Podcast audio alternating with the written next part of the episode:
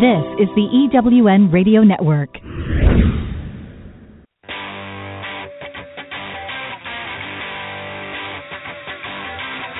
Welcome to On the Record with your host, Astrum Lux Lucis.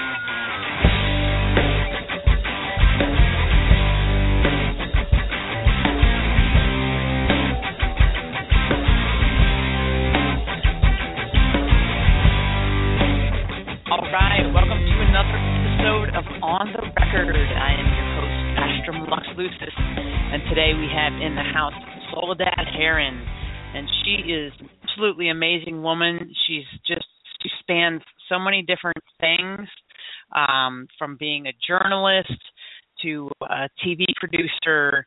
Uh, she was an attorney. Uh, she speaks several languages.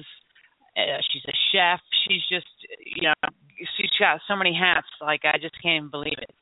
And so, what fascinated me most about her was just all the stuff that she's doing uh, for the planet. She's got a show called Green Living, and um, she's helping to build a better planet. And so, please welcome Soledad Haren. Hi, well, um, thank you for having me. Glad to have you. So um, let's give us, you know, give us a brief little sort of interview, um, not interview, um, sorry. Give us your 30 second elevator pitch, and then we'll roll from there and see what happens. Oh goodness. Well, right now I am, as you mentioned, I do produce the Green Living Show, and um, we've actually been trying. I've been trying to think of how long we've been on the air. I think we're going on five years now uh, in January, and um, so basically, what we're trying to do is uh, spread the message about sustainability and, and being green and why it's good to do that. And we actually had launched a second show called Epoca Verde, which is in Spanish and I produce that as well, along with uh, the help of students across across the nation who host the show each semester. So I'm I'm really excited to be doing both of those things on Third Strike Radio. Awesome. Now, how did you get started with? You know, you started off as an attorney. How did you get started into film production? Or TV production? it's you know it's kind of funny because I actually heard once that the average person will have seven jobs, and, and by that I don't mean seven employers. I mean seven different jobs in their lifetime. I think I've had way more than that at this point, but um I used to work for um for an attorney, uh, sorry, a, a firm of attorneys actually, a law firm in uh in New York City, and it was a typical Wall Street firm, big big firm with big big clients, huge clients, and um, I actually worked in law for 10 years, and I should say just for for the record, since we're on the record, that I I did not take the bar. I'm not um, licensed in New York. Uh, and the reason for that, I actually was uh, going to law school at the same time that I was a law firm, and over time, I kind of realized something about the people we represented. Um, I our specialty was corporate law, and also looking at what some of these people, I should, their, their corporations, our clients were all corporations. Um, of course, I guess under Citizens United, they're saying corporations are people. So, um, but I saw what they were doing and their activities, not just in the United States, but throughout the world. And it bothered me tremendously. And uh, then 9/11 happened, and the firm where I worked didn't really do much to clean up the offices after 9/11. It was just this incredible pressure on get back to work, get back to work. We were told to go back to work. Uh, a couple of days after it happened, actually, and uh, I just remember the stench in the air. It just smelled like hair burning, just burning hair was the smell, and and it was a, a real surreal, almost a surreal kind of feeling because it was the first time that New York City was silent I mean, it was absolutely you mm. could hear a pin drop. It was so quiet, and the just the visuals was like being in the, a, a scene at a Schindler's List because everything was covered in ash, and it was slippery to walk on the sidewalks because there was like an inch of ash everywhere. Okay. And yet they're telling us go back to work, go back to work, go back to work and and and just you know you have the inner voice inside of yourself saying something's not right here you know why are you know something's not right and anyway so th- there's a firm where i work we work some crazy hours you know eighty hundred hours a week And I think just being in that environment, the negativity and breathing in all these toxins and, and the ash, which was full of who knows what, all kinds of toxins, it, it really took a toll on my health. And then the problem was uh, also there was there's a psychological issue as well that I started seeing or almost predicting some of the events that happened over the last decade because some of the clients we represented were the people orchestrating these events, right? And so something in 2004, I actually took a remarkable trip to China, and just being away and having that time to kind of think about things. But I said I always tell people there were two trips that I've taken in my life that, well, I should say three that really were kind of eye openers to me and in basically in, in realizing how much we're lied to, particularly by the media and the folks that run it and the people that are part of it. And that was the trip to Bosnia I took in 1999, and then the trip I took to China in 2004 because you know we grew up being told oh you know everybody's starving there you know don't be sure and eat all your food there are people starving in china. And that's not what i saw when i was there.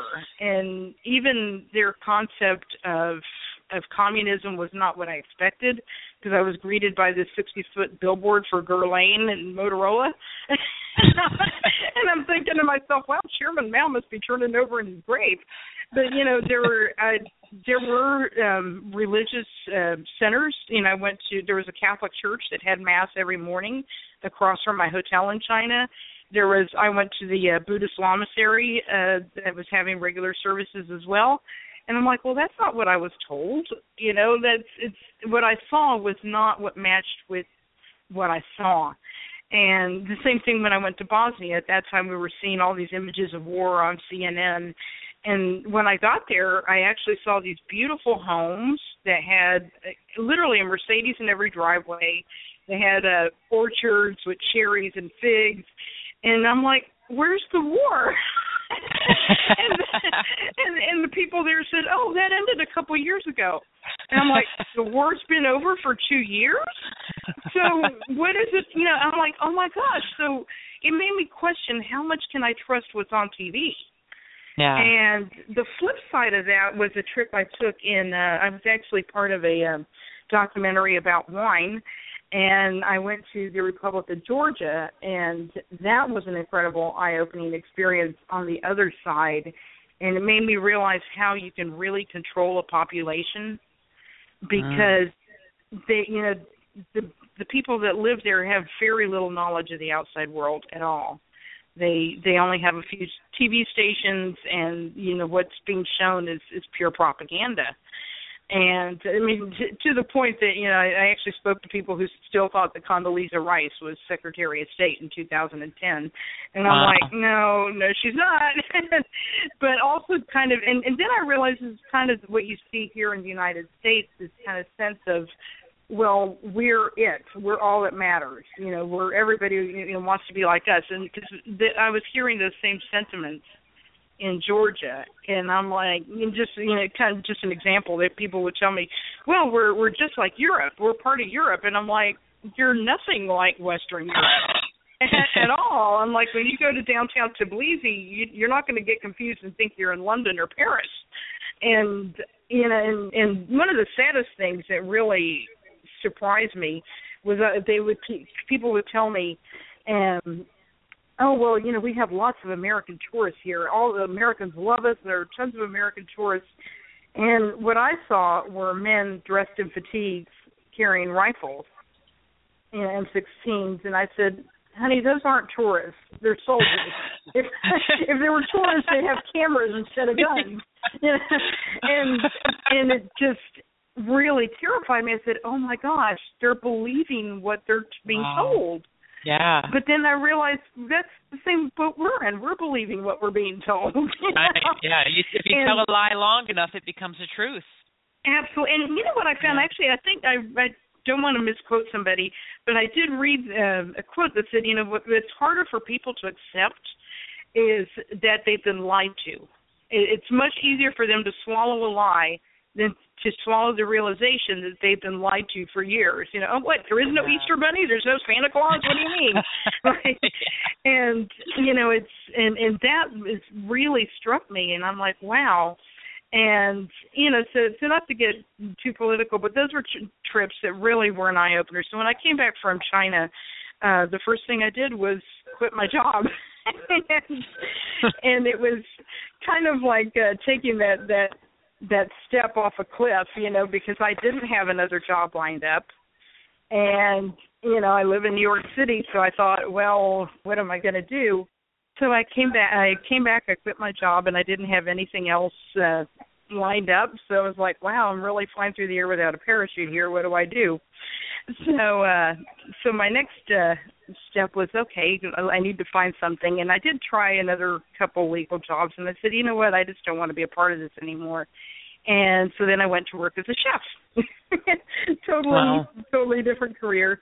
And that took me to a few different uh, restaurants in, in Brooklyn and Manhattan, but one in particular was, uh, and again, another life changer, and that was a cafe called East West Cafe that had originally been part of the Himalaya Institute.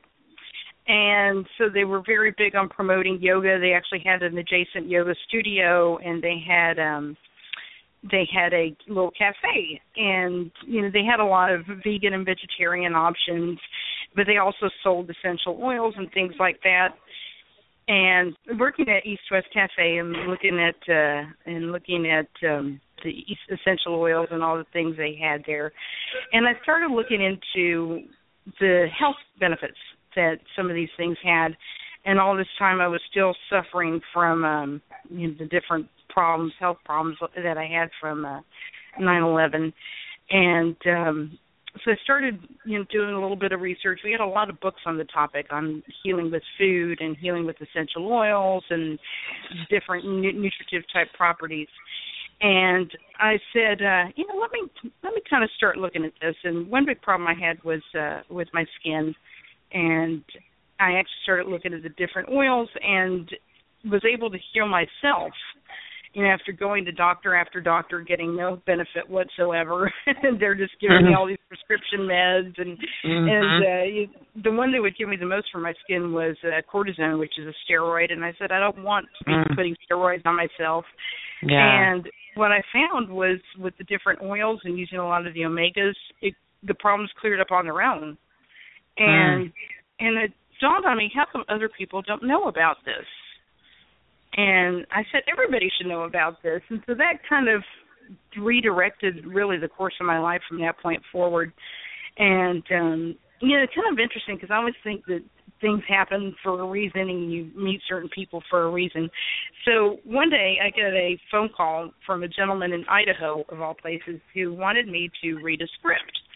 And I, know, I'm not even sure how exactly he got my information, how he got in touch with me, but he was developing a movie and when I read the script, I said, "This is the worst thing I've ever read in my life." and I "I really hope you're not planning to invest in this project. It's just terrible." And so he said, "Well, how about I do a reality show?" And I said, "Well, I guess everybody's doing that now." And he said, "Well, I want to do a show called Green Building." And because he actually was an architect by trade, so he wanted to do this building pro- show. And at the time, there were a whole bunch of other ones, you know, like the flippers and this old house. And I said, well, there's a lot of them already out there. And honestly, unless you're really into building, I don't know if, if you're going to have the interest. I said, why don't we change it to green living? And that way we could talk about other things like food. And I insisted on food because of what I'd learned working at East West Cafe. And um then I also insisted on music. I said we should end every show with a musical act, and so to kind of come a long way, take the long way around here, that's how uh, we started including musical acts on every show. And I said, but the people I want to feature are independent artists who are who need to be heard. And you know, so it's been honestly the most rewarding thing I've done for, like I said, we've been going on five years now, and it's been amazing. Wow. Now, what is your actual role in the show? I produce it. Okay. And so then I uh I I get to um you know figure out wh- who we're going to interview, what guests we're going to invite and and we've had some just remarkable remarkable people, authors, designers, filmmakers, politicians, yes, there's some good politicians out there. um, we, we had a, a former basketball player on the show, just people who are doing amazing things that their stories aren't being told. That's that's the problem. Yeah. And are you part of a network? Where is the show airing at? Third Strike Radio, which is actually online, uh, so okay. any so we're heard all over the world. Um, www.thirdstrikeradio.com, and um, yeah, so it, we're heard everywhere. We actually have, I think, at last uh, the last analytics we had, we had like 20 million listeners on six six continents, so everywhere but Antarctica, because those little penguins can't access the internet yet. nice. um, so I'm curious about um, how do you where do you upload the video? Do you host the video on your own server? Like, so it's, you've kind of got your own online network, and so how are you putting the video content on there? Are you like hosting it through YouTube or one of those like Vimeo or something, and then sort of making it a private video over there, and then embedding it on your site? How is that working?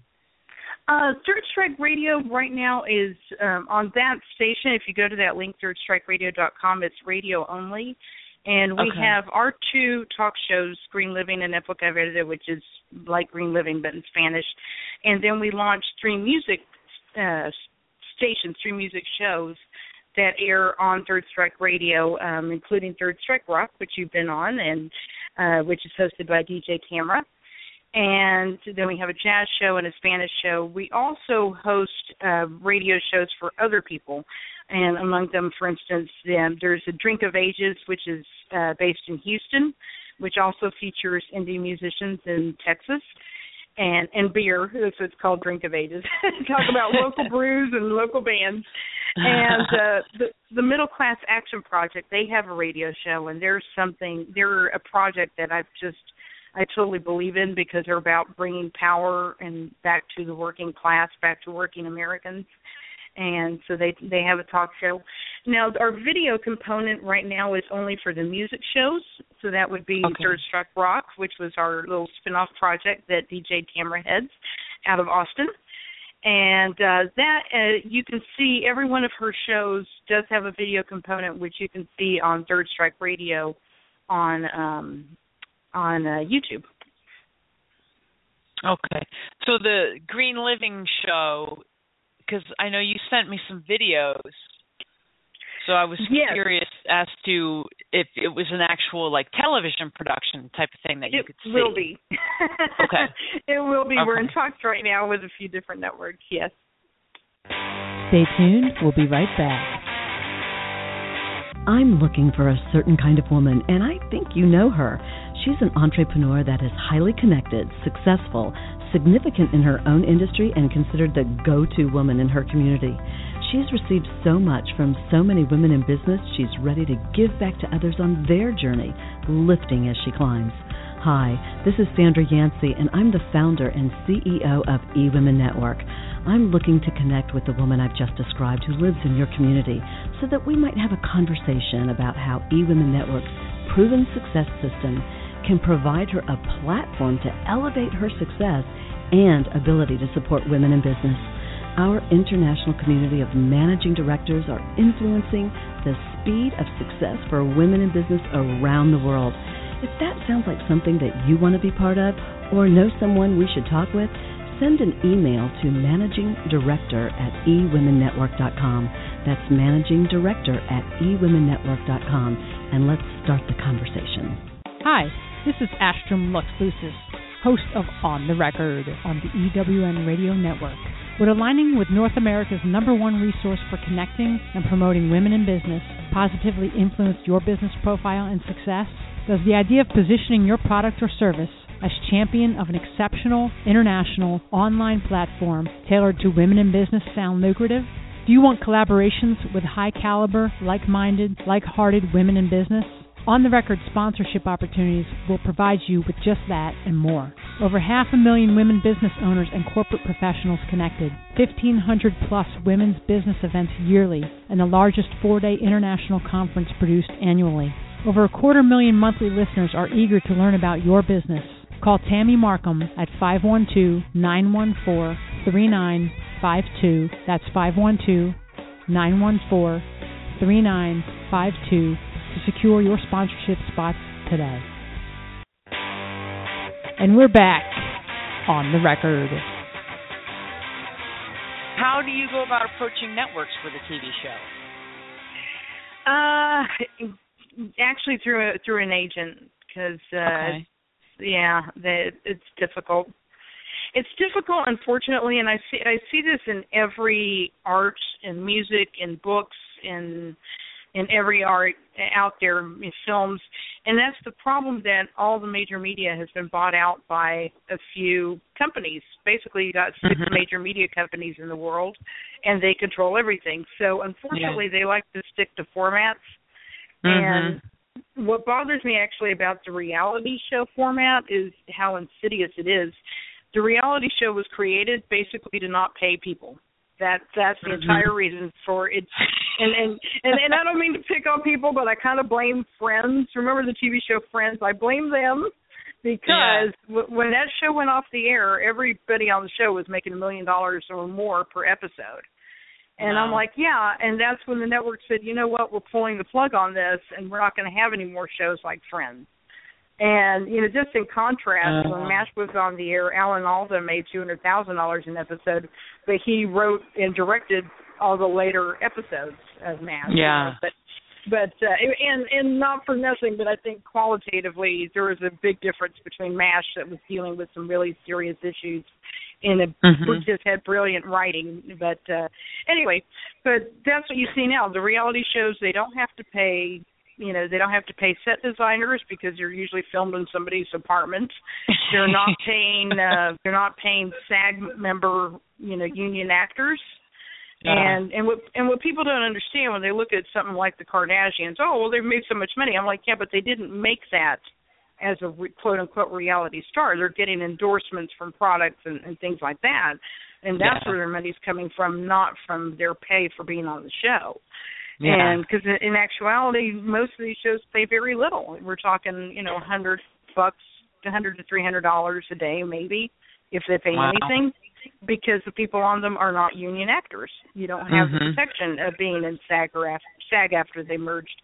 And you know, the same thing. They're not paying union rates for writers. They're not paying, uh, you know, union rates for anybody and so you, what you end up with is you know I say you get what you pay for a very poorly made product that doesn't have a whole lot of content but unfortunately it's it's kind of infiltrated um down to every every aspect of of art and media so when Yeah. you try to pitch a show they they want to pigeonhole you into a different category you know, oh, is this a talk show? Is this a reality show? And they're not willing to take a chance on a new idea at all yeah. and um it, to me that's that's that's really difficult you know i ran i ran into the same problem with the book i wrote that i was trying to shop around um unfortunately around the same time that sex and the city came out and so people would say oh well you're a woman so therefore you need to write this chick lit genre.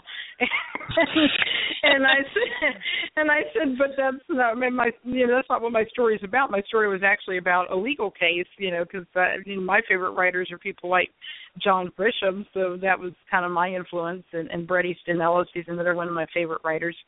And so i'm like you know you know why are you trying to put me into that category? But that's that's what they do. They box people in. And so i Mhm. found it very difficult and and it was and actually it's interesting because some of the the leads I've had have come from the music connections because actually the agent uh, that represents uh, the Green Living Show is a musician himself, based out of Houston, and he works with a number of uh, uh, Pa- uh, Paul Amer is his name. He's a great, great guy. Has a bunch of different projects, and he works with a lot of other musicians in Texas.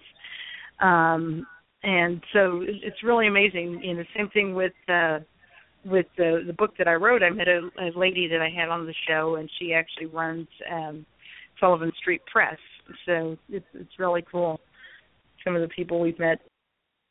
So you got this vision here for this TV show, and you're hitting all the obstacles that you know. It's me trying to get a record deal, kind of thing. Like you know, right. oh, you're you know you're not you're you're Nicki a chick Minaj. singer but you're not a chick singer you know uh, Right. we can't put you in this little this outfit and you know you're, you're old and you're you know it's so what are some things that you're doing to kind of circumvent that Yeah, I think the uh, way that people are going to have to go is just it. It's kind of interesting. I think we're kind of living in a an interesting time right now, where right now these big corporations have all the control over all the media outlets, whether it's books or films or, me- or music. But on the other hand, I do see an explosion of new new channels opening. And you know, for instance, for instance, I'll tell you that a lot of the new TV shows that I've seen that I've really liked have been on Hulu or Netflix, not on any major network, but rather through Hulu or Netflix. And you know, I think what's going to happen is that some of these, you know, some of these larger companies, if they don't change their attitude or their structure, they might find that they put themselves out of business. 'Cause what's really interesting in talking to a lot of the younger people that I have have had on the show, a lot of them don't even own the TV now. Like they're watching whatever they're watching online. yeah And and a, and a lot of it has been due to corporate greed. You know, they're saying, well, you know, I used to have cable, but then they started charging me this and charging me that. So, uh, you know, I decided to just watch everything online, and I'm like, good for you. I'm good for you. you know, I think people are saying, you know, I'm no longer going to be a prisoner to these big companies. You know, and Yeah. uh, you know, and, and so, so I think that it might just be trying to look through other channels and finding like-minded people who are also doing similar projects, and you build up that momentum, you build up that demand. You know. Yeah is it possible to start your own television network and what would be involved with that is that like a big huge process or I do know of a um, network. I think they were actually bought out by somebody else, but it was originally called Veria, and they were based um, here in New York City, but I think they filmed in uh, New Jersey. And they they did get picked up. They were on a couple of uh, major cable. I don't know. I don't want to be misquoted, but I don't know if it was RCN or Comcast, but they were being carried by a major network uh, by a major cable company rather. And uh, they they were kind of interesting because they focused on lifestyle, but on promoting health and and um, different health topics. Um, so yes, it is certainly possible. The thing is finding the distribution. We'll be right back. Whether you are in business for yourself and you're a startup, or you're a big company and you've been around for a while, or if you're just an individual that needs a website, you have probably already learned it can be pretty crazy and stressful to make a website that meets the demands of today's consumer. From hard to use site builders to expensive web developer costs. Here at For the King, our basic custom web design and hosting starts at just $37. You heard us right, a fully custom site for $37 head to our website at www.fortheking.co. Once again, that's www.fortheking.co. And we're back on the record. What about things like um, YouTube channels, and I, I think the other one is Vimeo, and uh, I know there's a couple others. Um, do you think those are kind of viable platforms to maybe start the network, and then as it grows in viewership, approach? You know, it's kind of like that Absolutely.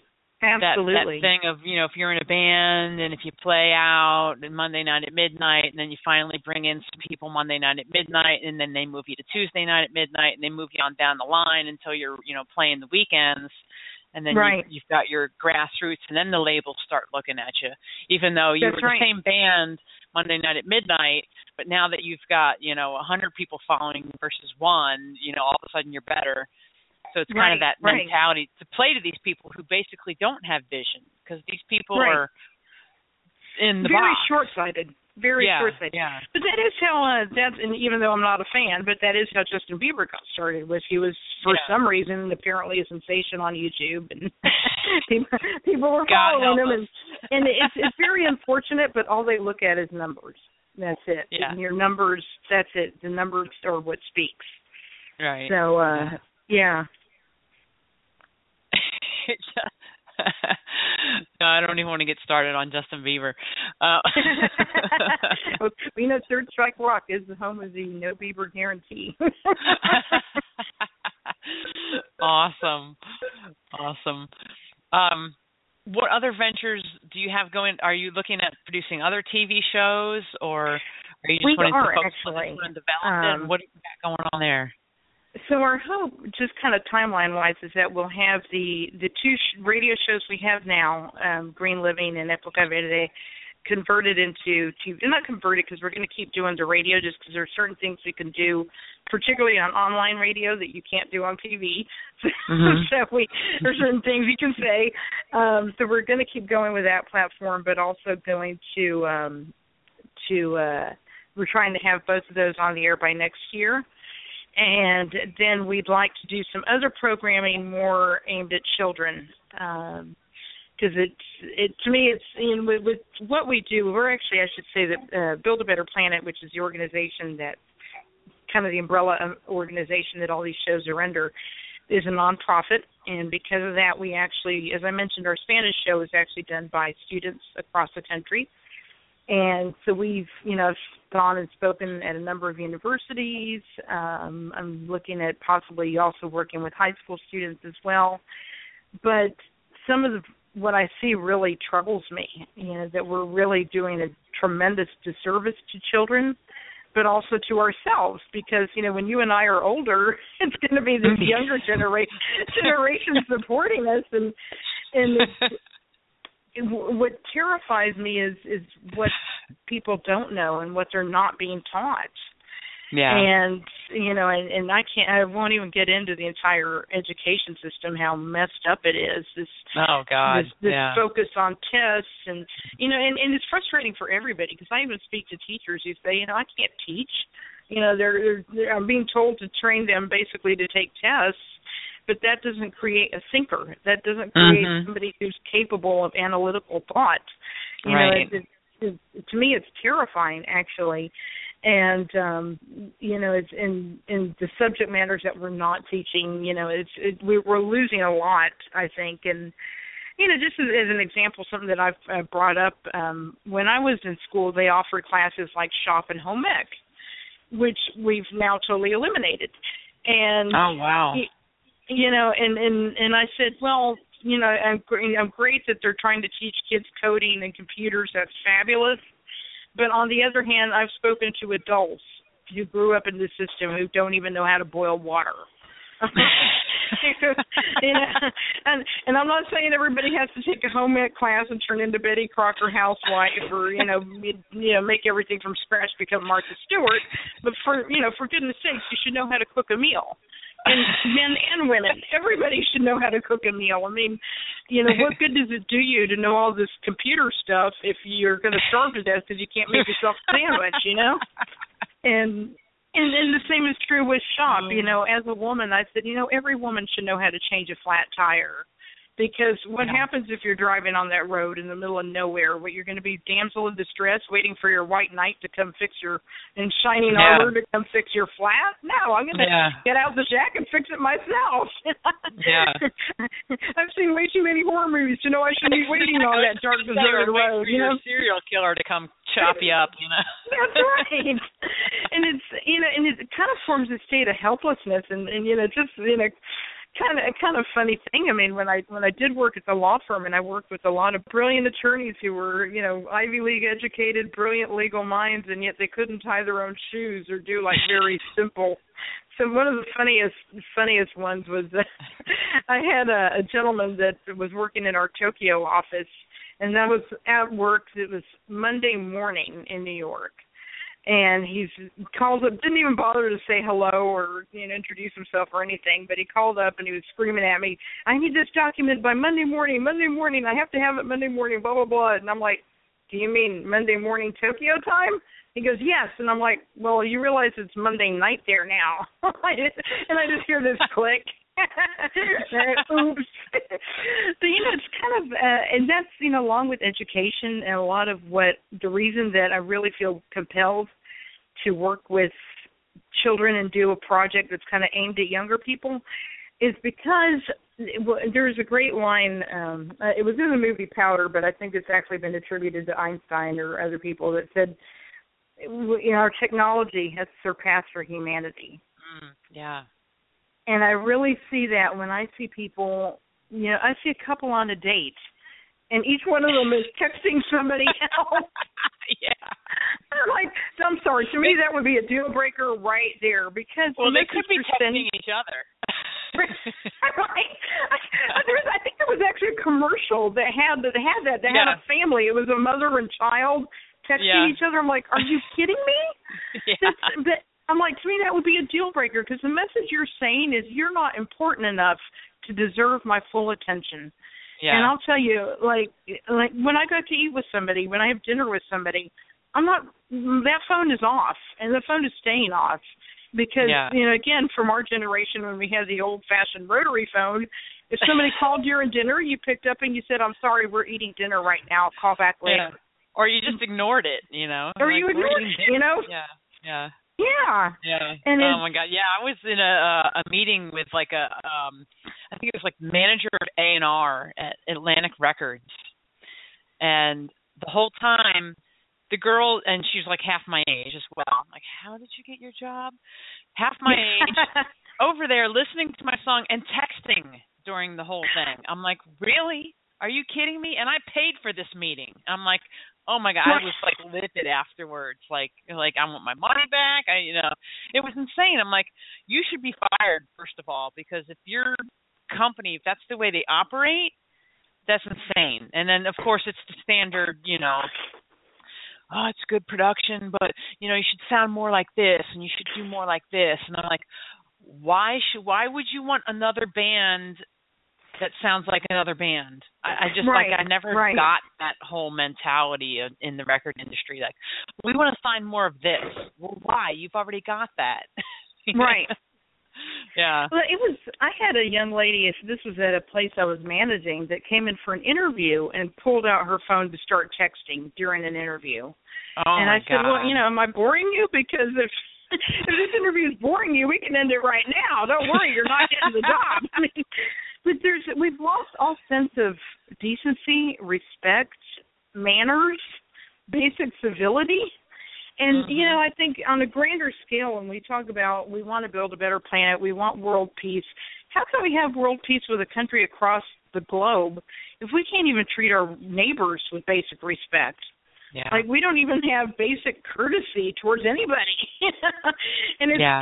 it kind of the selfie. I couldn't believe this. I was actually watching this on TV last night. Uh, it was about the there. You know, there have been a number of selfie deaths. More people have died from taking selfies this year than have died from shark attacks. And I'm like, you've got what? to be like, kidding for me. real? This is like a, a real. Like, how did you die taking a selfie? Apparently, the leading cause of selfie death is falls. I guess people are like, oh, look, let me take a picture of myself on this cliff. I'll take a step back. Oops. And and I'm and part of me is, you know, not to be very Darwinistic, but I'm like, good. You people uh, need to uh, take natural yourselves out of the gene pool.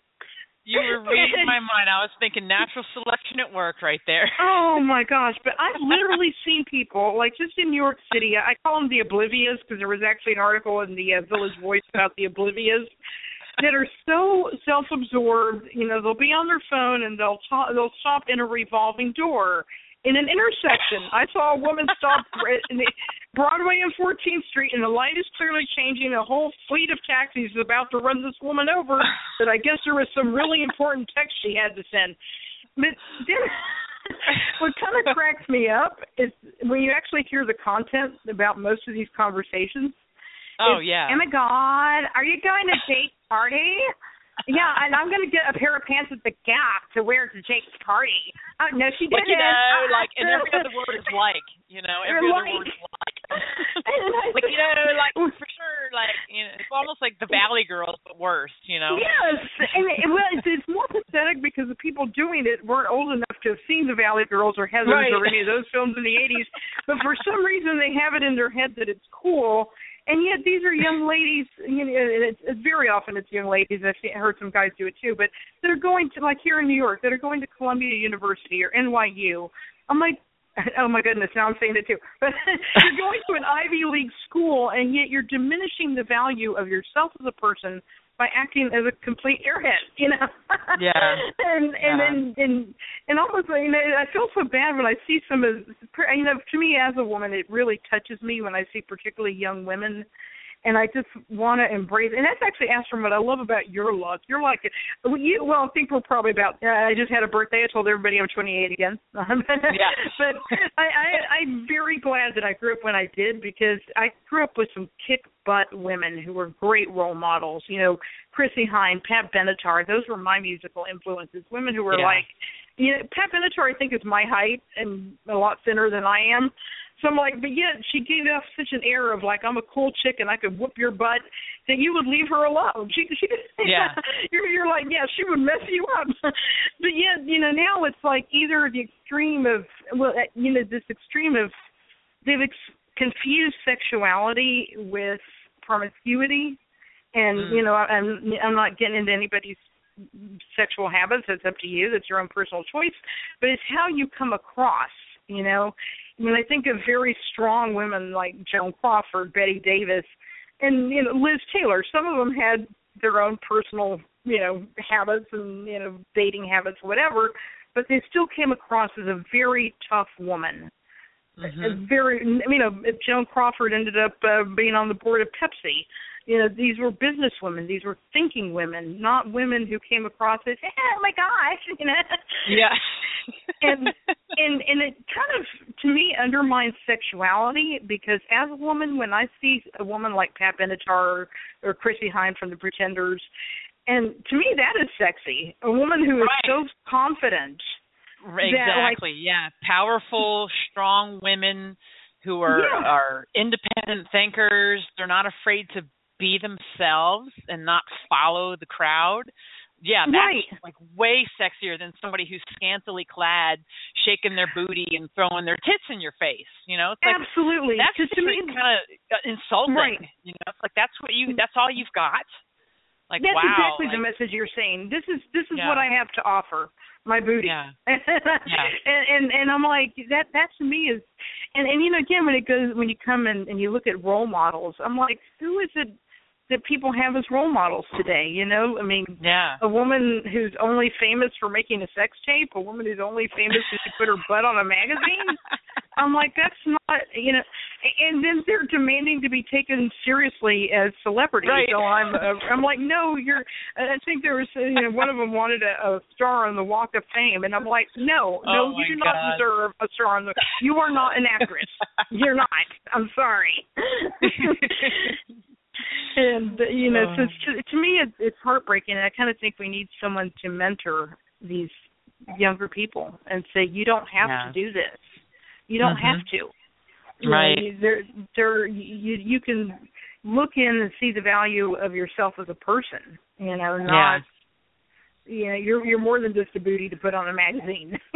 yeah, I remember hearing a story with Lita Ford and oh, uh, Dee Snider from Twisted Sister, and Dee Snider was telling her, you know, Lita, you are talented on your own. You don't need to do all this sex stuff on top of that. She's right. he was like, just let that ride and and be, you know, who you are. You don't need to be pushing your boobs and your ass in everybody's face. You know, you you're talented right. enough alone as it is. And you know, that to me was like, you know, I guess sort of you know talking about going back buying into the lie it's like these girls are getting programmed through these yeah. reality shows and this is how you're supposed to guy but like right. a real man is Doesn't not going to want want that. that. a real man wants somebody who can think like I have a friend of mine who um he's a, he works for in Houston for some sound companies and does run sound mm-hmm. and stuff. And he he's an older guy and he used to date these really young girls. And one day he was talking with a buddy at work, and the guy's like, "So what do you guys talk about, Barbies?" you know? Right. And he like got it. He's like yeah you know like really there's there's nothing there. It's like dead air. It's like oh you know what we can do today? Oh my god we can go do this. And it's like how long can you tolerate that before you're like oh my god like shoot me? Like you know unless it's just So- ego. Somebody who just, you Yeah, know, I, right. I, you know, I think of a certain presidential candidate right now running for office who always has the collection of Barbie wives. If you're Yeah, so yeah. egotistical that you just need somebody to be like, "Oh, you're so wonderful," like yes, she wants you for your your charm and personality, and I'm sure he's with her for her great wit. You know. Yeah. and but you're right because you know I, I think of that. You know, as a woman, I wouldn't want to be with a guy who's only drawn to me for appearance because right yeah because my to me appearance is not gonna fade flattering. i mean Yeah, Yeah, I exactly. mean, it's it's going to life fade. happens you get old you get wrinkled you get saggy you know it happens it's unavoidable and Right. then what do you have you know you have divorce because he wants the the young twenty something The and next then you're model. left with you know yeah the next model the next model. Trade him to the younger model We'll be right back. Hi, I'm Sandra Yancey, founder and CEO of eWomen Network. One of my mottos for business owners is you can't do it alone. Whether you're in the startup stage of your business or you're scaling, you can't grow without relationships to provide support, wisdom, and new customers. eWomen Network is your home to connect with other women entrepreneurs who have been where you are or are experiencing the same challenges. We have chapters across the U.S. and Canada that have monthly events featuring our trademarked process called Accelerated Networking to ensure you get the contacts, resources, and leads you need to grow your business.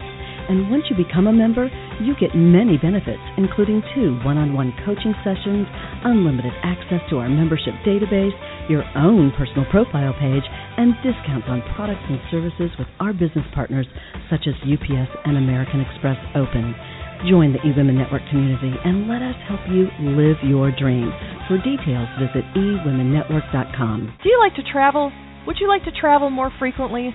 How about even having your own personal travel agent, including having 24 7 access to a very user friendly website to book your travel as well? Look no further than Discount Travel Vacation.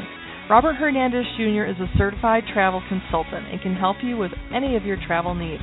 Anything from travel transportation by air, train, or car through well known companies you have probably used at some time in your life.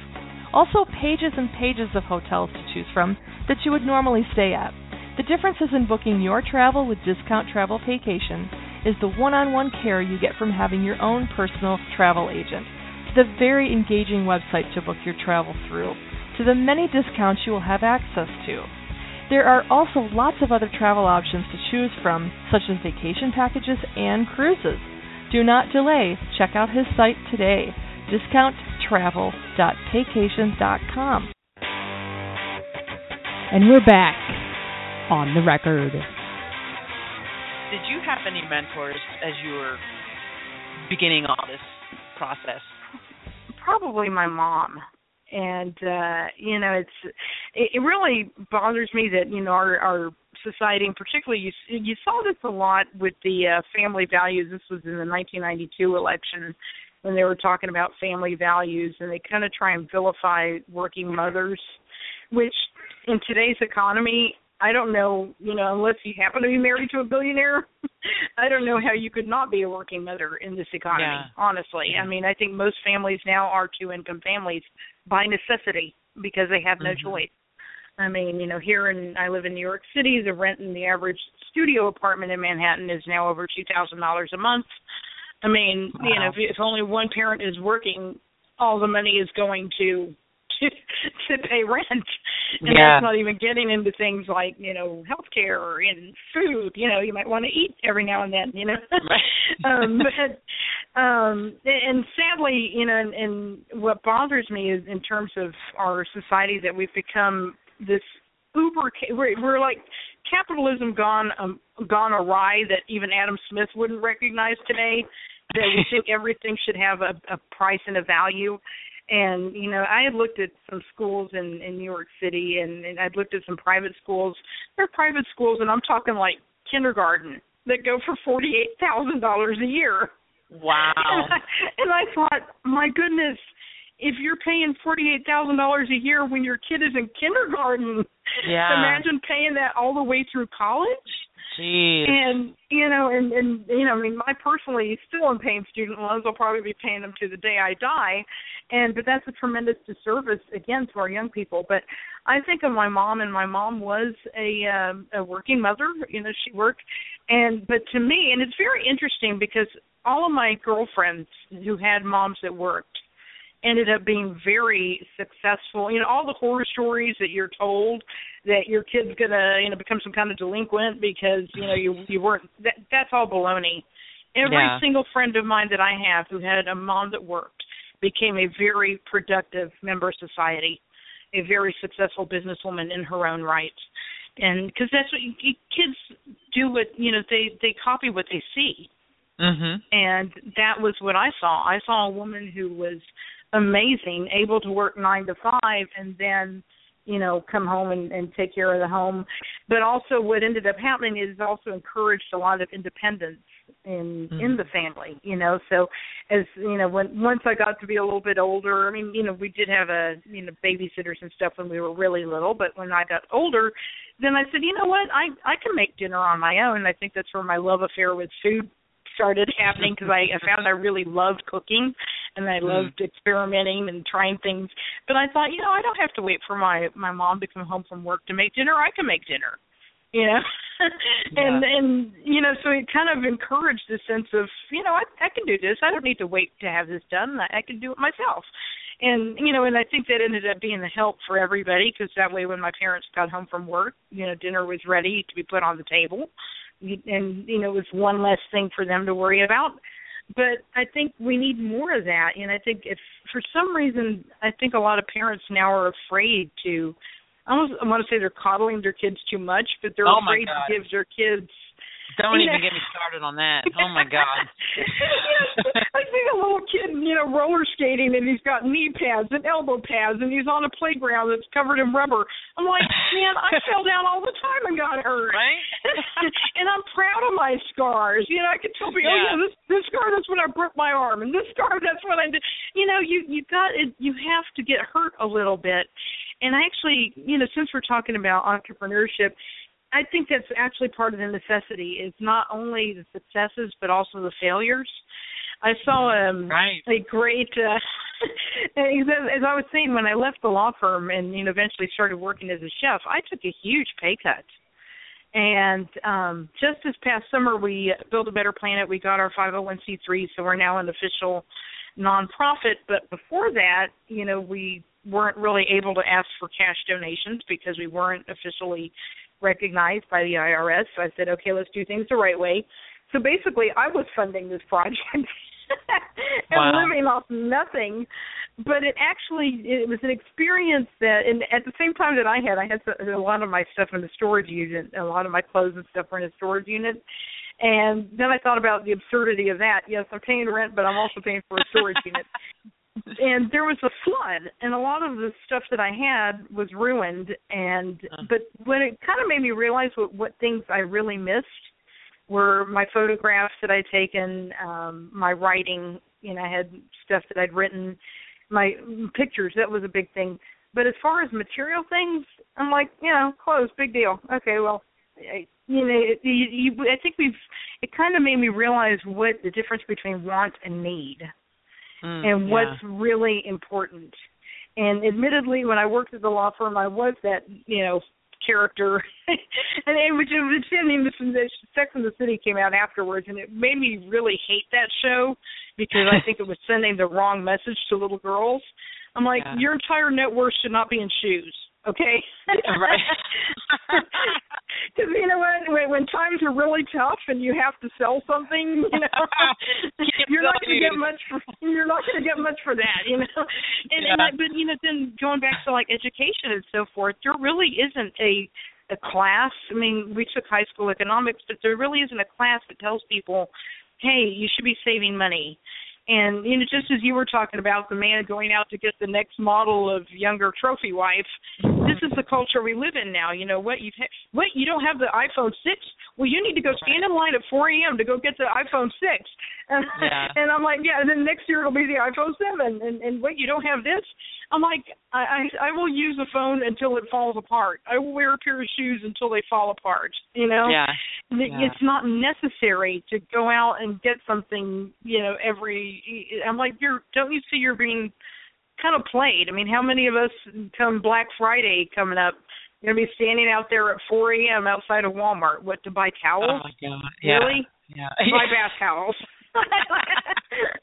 You're gonna get into a fist fight over the last set of bath towels, and, and something we're going to be doing actually and again to, to kind of get back to entrepreneurship um something that we we've been doing the last couple of holiday seasons is trying to encourage we're kind of encourage an al- alternative black friday hmm. and the one thing i'll say is you know right now it's we're going into an election year even though the circus started a, a half a year early so you know, come election day, we're going to be sick of all these people. But they're talking about we're going to make America great again, and and I'm going to build a wall with Mexico. And, and I'm like, yeah, you want to make, you want to create jobs in America? How about you support your neighbors? Buy from them. Right. You know, and, yeah. and so, you know, don't go out and buy from Walmart. Walmart doesn't need your money. Alice Walton's Mhm. very rich, thank you very much. Right. You know, She's got a luxury penthouse here in Manhattan. Yeah. She doesn't, and, and those people do not care about you. And I was actually thinking about that in terms of, you know, that we just saw the Steve Jobs movie that's coming out.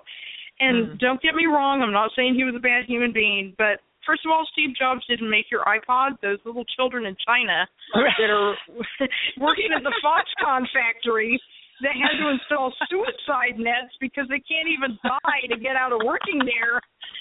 Those are the kids that are making your iPod, okay? But then I thought, you oh know, my god. in terms of who we should be honoring, okay, what did Steve Jobs make? The iPhone, the iPad, the i this, the i that. Um, Jonas Salk invented penicillin. Isn't that? Man, I'm just thinking, greater contribution to mankind. We need penicillin. You know, you will die if, in certain cases without that. Nobody's going to die because they don't have an iPhone. I'm sorry. But then I also think of somebody like Nikola Tesla, who invented a way for people to get free energy, and made his pa- he died in bankruptcy. He died in poverty Yeah. because he made his patents available to everybody. And you know who just did that was Elon Musk. And I love the Tesla car. It's awesome. It's totally green. And he just made his patents available to everybody. And I'm like, what a remark that to me is a remarkable human being. Yeah. Saying, you know what what matters is the greater good of of humanity. Nice, nice. You know, I could talk to you all day, Soledad. You are an amazing person, but we're, we're running out of time, and I would like for you to share briefly um, some final words of wisdom. Oh goodness. Um, you know what? I think it probably the best thing somebody could do is to be true to themselves. Find out who they are, and you know, and go with it, even in the face of people telling you to quit. Because that I've heard for the last ten years since I left the firm. You know, oh, why don't you go back to doing that? No, you got to listen to that inner voice and go with what's good for you and what you believe in. And you know just make it happen try and make networks because in the end the people who support you you can build bridges together. But uh just keep going because it's people will definitely try to deter you. They really will. They'll try to discourage you but just keep moving ahead Well, folks, that wraps up another episode of On the Record. Tune in next week.